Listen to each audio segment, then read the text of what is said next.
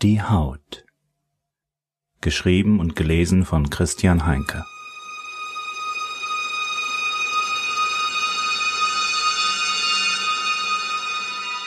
Kapitel 4 Die Göttin Nach etwa fünf Stunden Fahrt machte Helen kurz Rast.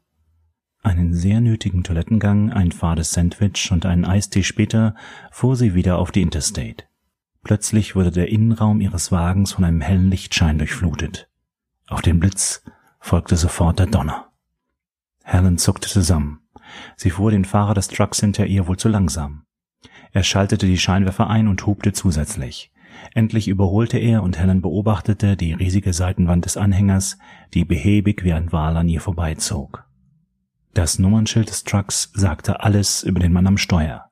Bad to bone. Reizend, murmelte Helen.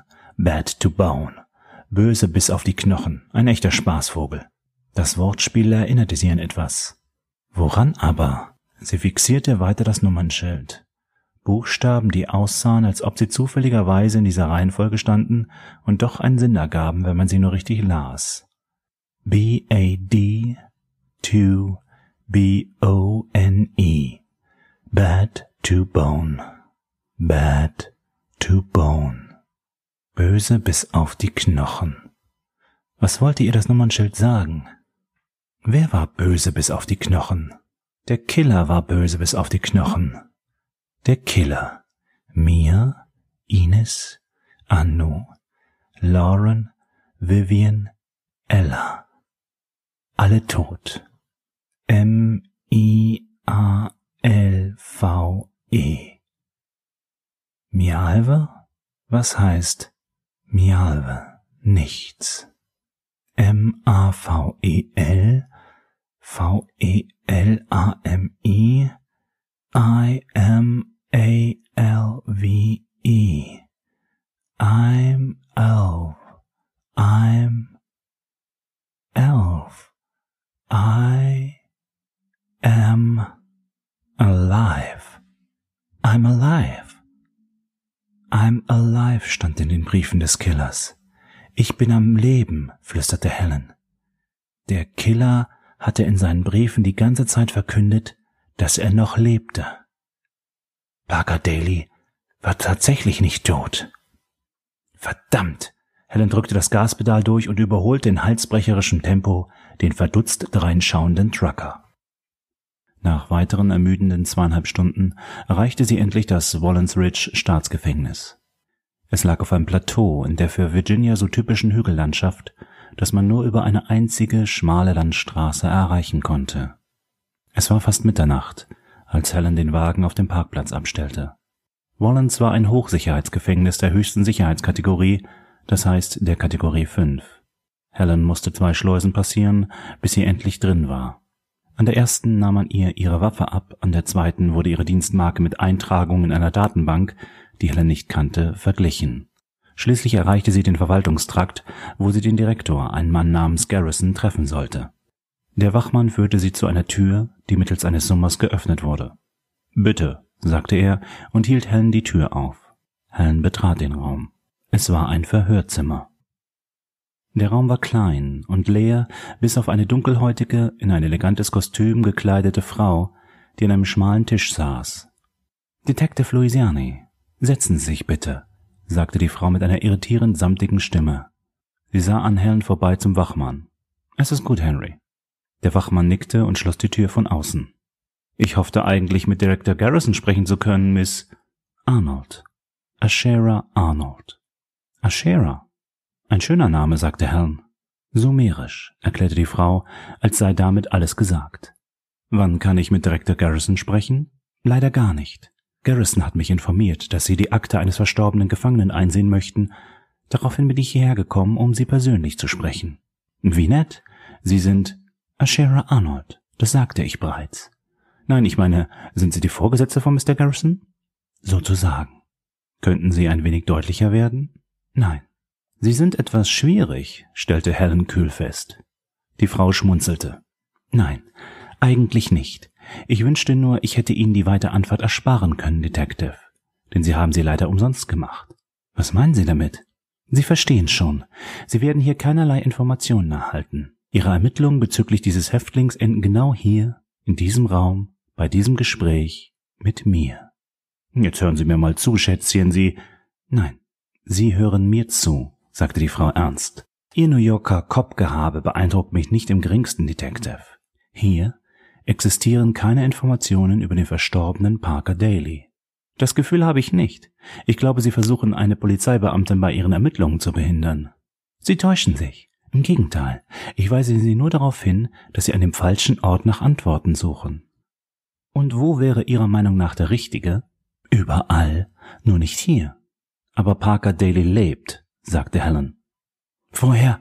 entfuhr es der Frau. Helen grinste. Also lebte der Bastard wirklich noch. Ashera lächelte anerkennend. Sie sind besser, als es auf den ersten Blick den Anschein hat, Detective. Helens Augen verengten sich. Ashera lächelte noch immer. Es ist für gewöhnlich nicht einfach, mir Informationen zu entlocken. Sie sind ziemlich von sich überzeugt, Miss Arnold. Die Arnold zögerte. Nein, ich habe bloß langjährige Erfahrungen. Okay, reden wir ein bisschen über Mr. Daly. Sie haben für meinen Geschmack schon zu viele Worte über Daly verloren. Ashera machte eine kurze Pause, dann fuhr sie fort. Wie würde es Ihnen gefallen, Detective Third Grade zu werden? Sie würden zwei Gehaltsklassen überspringen. Möglicherweise hängt Ihre Beförderung vom Ausgang dieses Gesprächs ab. Helen grinste. Lecken Sie mich. Ach, Detective, bitte. Das ist unter Ihrem Niveau. Ich begebe mich nur auf das Niveau, das in diesem Raum herrscht. Werden Sie nicht ausfallend, sagte Ashera Arnold scharf. Dann fing sie sich wieder. Na schön. Wenn es kein Geld ist, das Sie wollen, was ist es dann? Parker Daly, entgegnete Helen ruhig. Wo ist er? Ashera Arnold hielt Helens Blick stand. Gerade jetzt? fragte sie. Genau. In St. Michaels. Shit, entfuhr es Helen. So könnte man sagen. Sie wussten die ganze Zeit, wo er steckt, richtig, und sie haben nichts unternommen. Glauben Sie mir, Detective, das Ganze ist komplizierter, als Sie vermuten. Mir egal. Ich verhafte Sie hiermit wegen Beihilfe zu mehrfachem Mord, sagte Helen. Sie stand auf, klopfte an die Tür. Wache, öffnen Sie! Die Tür öffnete sich und der Wachmann spähte hinein. Ja? Ich möchte, dass Sie Miss Arnold in Gewahrsam nehmen. Eine Braue im Gesicht des Mannes hob sich. Ashera Arnold schüttelte lächelnd den Kopf. Ist schon gut, Henry. Nur ein kleiner Scherz unter Frauen. Der Wachmann schloss die Tür wieder. Helen schluckte. Ein Staatsbediensteter kuschte vor dieser Frau? Wer zum Teufel sind Sie? Offenbar hielt Ashera Arnold diese Frage für überflüssig, denn sie ging gar nicht erst darauf ein.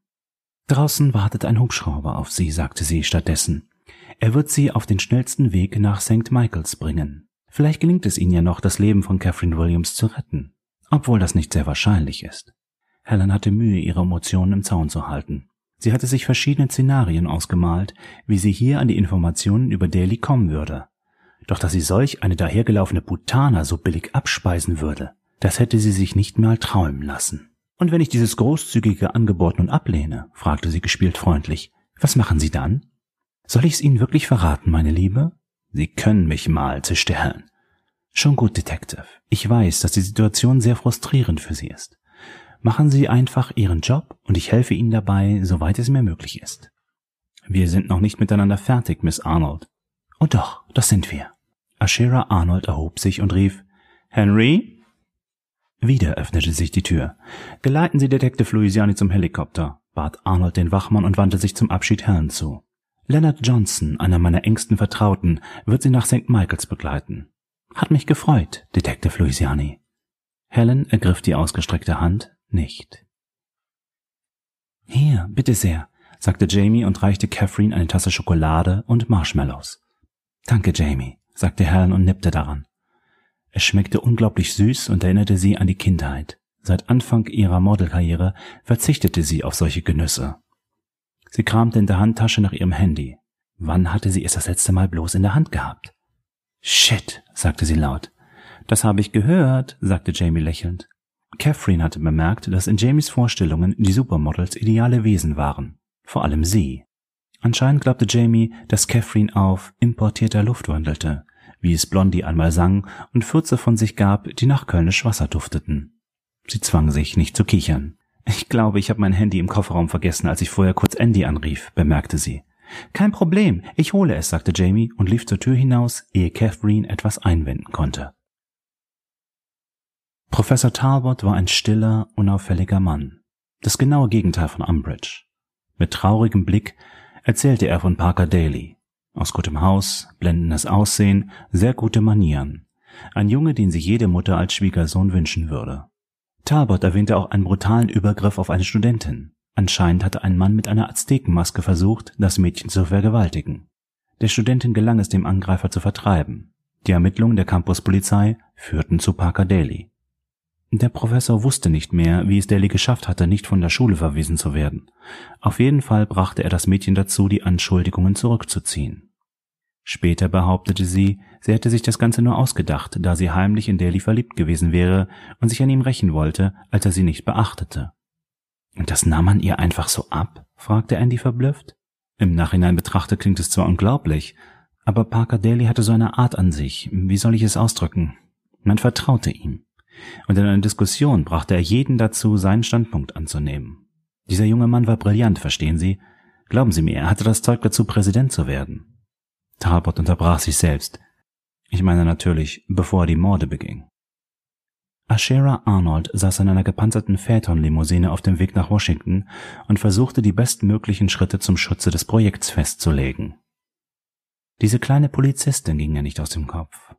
Auch wenn die meisten ihrer Mitarbeiter etwas anderes behauptet hätten, so besaß Ashera Arnold doch so etwas wie ein Herz. Sie empfand Respekt für Detective Helen Louisiani, deren einziges Vergehen war, dass sie versuchte, die Welt ein klein wenig besser zu machen. Im Grunde ähnelte diese Louisiane ihr selbst, nur der Maßstab war ein anderer. Ihr Mobiltelefon klingelte. Sie nahm ab. Arnold, meldete sie sich. Williams hier. Hallo, Senator. So förmlich auf einmal? Hatten Sie nicht vor, Winter auszuschalten? Daly ist uns zuvorgekommen. Sie hätten mich vielleicht zuerst fragen sollen. Was für Spielchen spielen wir jetzt, Senator? Winter hätte geredet, das konnte ich nicht riskieren. Trotzdem, Sie hätten mich vorher fragen müssen. Was macht das jetzt noch für einen Unterschied? Kein. Na also. Ist die Polizistin schon erledigt? So gut wie. Sehr gut. Geben Sie mir Bescheid. Und kümmern Sie sich um Daly. Er darf sich meiner Tochter nicht einmal nähern, verstanden? Natürlich. Auf Wiedersehen, Senator. Ashera leckte auf. Wie seltsam. Manchmal lösten sich Probleme einfach von selbst. Sie drückte den Kurzwahlspeicher und wählte eine Nummer. Leonard? Ich höre Sie. Ist alles schon erledigt? Nein. Ich vermute, sie wird uns über der Bay verlassen. Korrekt. Wann? ETA in etwa 80 Minuten. Danke, Leonard. Nicht zu danken. Ashera klappte das Handy zu. Wahrhaftig. Probleme lösten sich manchmal tatsächlich von selbst. Catherines Handy lag wirklich im Kofferraum von Jamies Honda. Jamie schlug die Heckklappe zu, als sie aus dem Augenwinkel eine Bewegung wahrnahm. Offensichtlich war eine der weiten Türen, die zu den Stallungen führten, nicht ganz geschlossen. Jamie beschloss, sich diesem Problem anzunehmen. Die Stalltore waren riesig, hinter ihnen konnte man einen Lastwagen verstecken, sogar einen ganzen UPS-Lieferwagen.